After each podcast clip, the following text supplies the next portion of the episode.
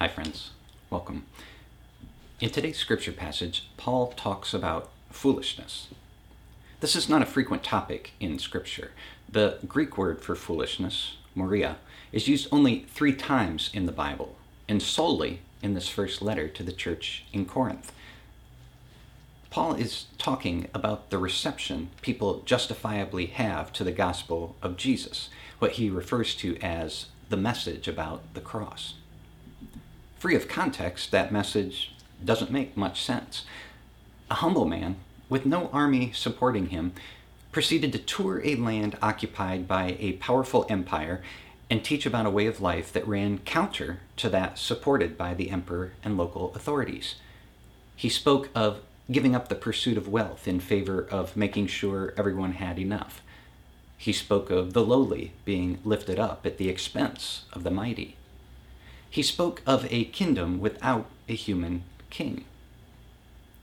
He was elusive at times, but ultimately he chose to take his message to the seat of power, to the dwelling place of those most threatened by his teachings. Then, once in the hands of the authorities, he didn't say the things that might have spared his life. He was killed by capital punishment in a method designed to torture and humiliate. When he departed the earth, he left behind only his followers, his teachings, and his example. I guess Paul is onto something. None of this seems wise or to represent an example someone would want to follow. Foolishness sums it up. Yet, 2,000 years after his execution, an increasing number of people are choosing to follow Jesus. And the cross, that cruel method of execution, has become a symbol for the different way of life he preached. Yet those to whom Paul was writing had no way of knowing that. As biblical scholar Paul Sampley writes, to them, nothing could be more unlikely than that redemption should come through the humiliating crucifixion of someone. Thus, he's perhaps trying to validate the mixed feelings the people of Corinth might have had through hyperbole. He quotes the prophet Isaiah, writing, I will destroy the wisdom of the wise, and the discernment of the discerning I will thwart. He employs the methods of Greek philosophers, requesting examples of those who are wise, scholarly, and experts at debate. As in our context, people in Paul's time were engaged in an ever present struggle for status and standing. Shouldn't those folks regarded as the elite have been first to identify and understand the truth of Jesus' message? Paul's reference to prophecy from centuries past suggests that was never God's intent. I am a pragmatic person. I spend a lot of time thinking about objectives and the best way to get things done. In my last career, my team had clearly defined goals and metrics to help measure whether we reached them. It was easy to see when we had a successful quarter, and our annual bonuses would reflect that. My tendencies toward practicality were at home there. Now, here I am, pastor of a fledgling faith community, feeling and improvising my way through the process of drawing together a still largely unknown collection of people who might be interested in pursuing spirituality in a new way. And this is happening in a context in which the wider Christian church, at least in the Western world, is going through an upheaval. Christendom, that codependent relationship between Christianity and the state that began with the Roman Emperor Constantine, is in its death throes. The church had great influence in our country for centuries, but that reputation is in free fall, in part due to the sins that emerged from Christendom, including patriarchy, racism, classism, colonialism, corruption, and bigotry. The growing mistrust of religious institutions we see now has largely been earned, and it increases with each generation. You'll often hear it said that just a few generations ago, most people went to church on Sunday. Being a member of a church might have boosted one's status, and the buildings themselves served as social centers in some communities. Now, especially in popular media, when the topic of church or being a Christian comes up, it's often as a punchline. To much of society, it's even an absurdity.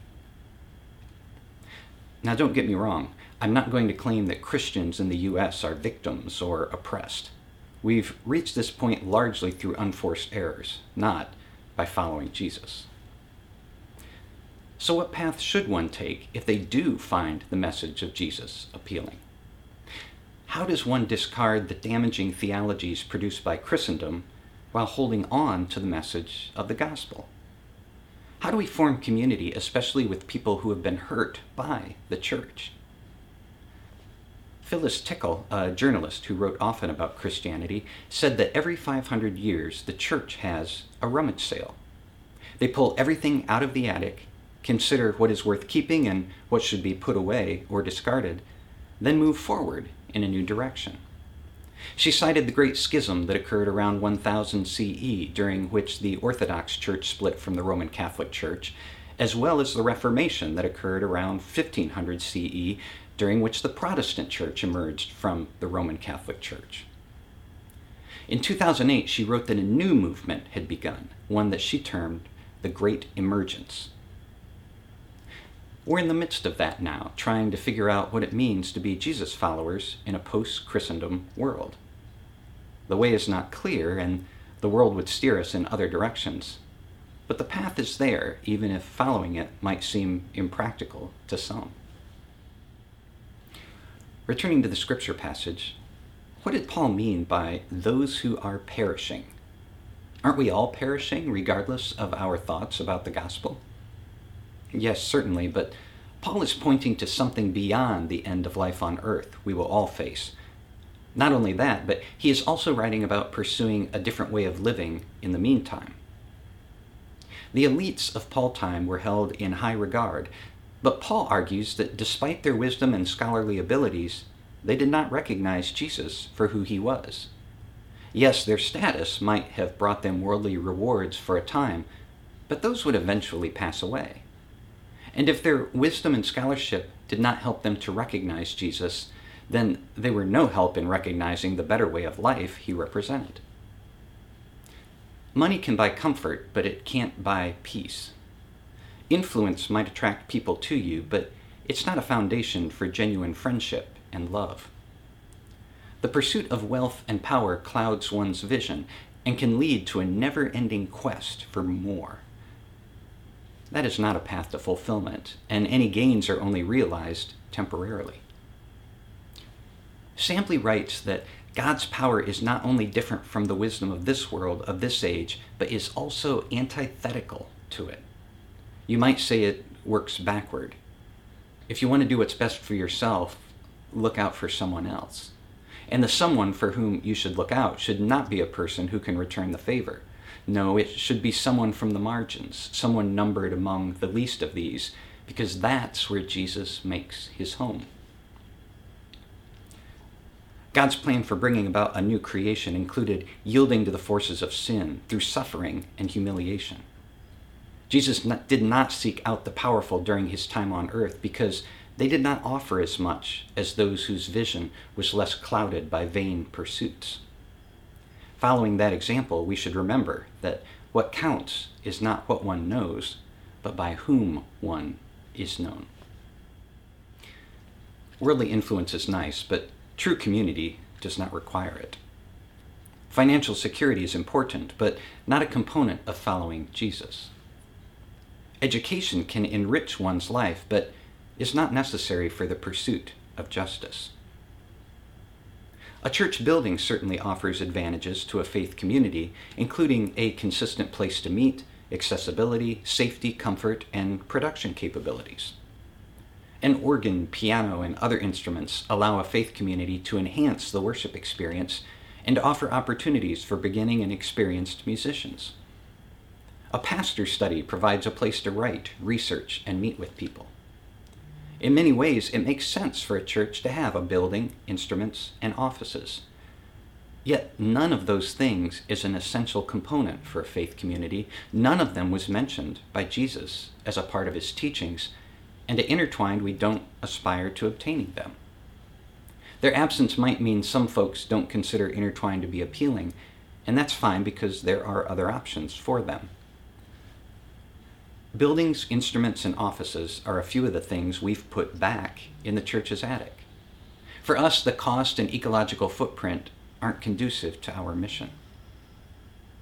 Some of the stuff we're pulling out of the church's attic might have looked good at one time, but its day is past.